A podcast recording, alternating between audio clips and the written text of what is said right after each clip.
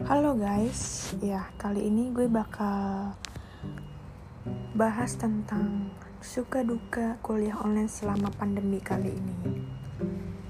Jadi kira-kira apa sih kendala-kendala yang ada yang sering kita hadapin di masa pandemi ini?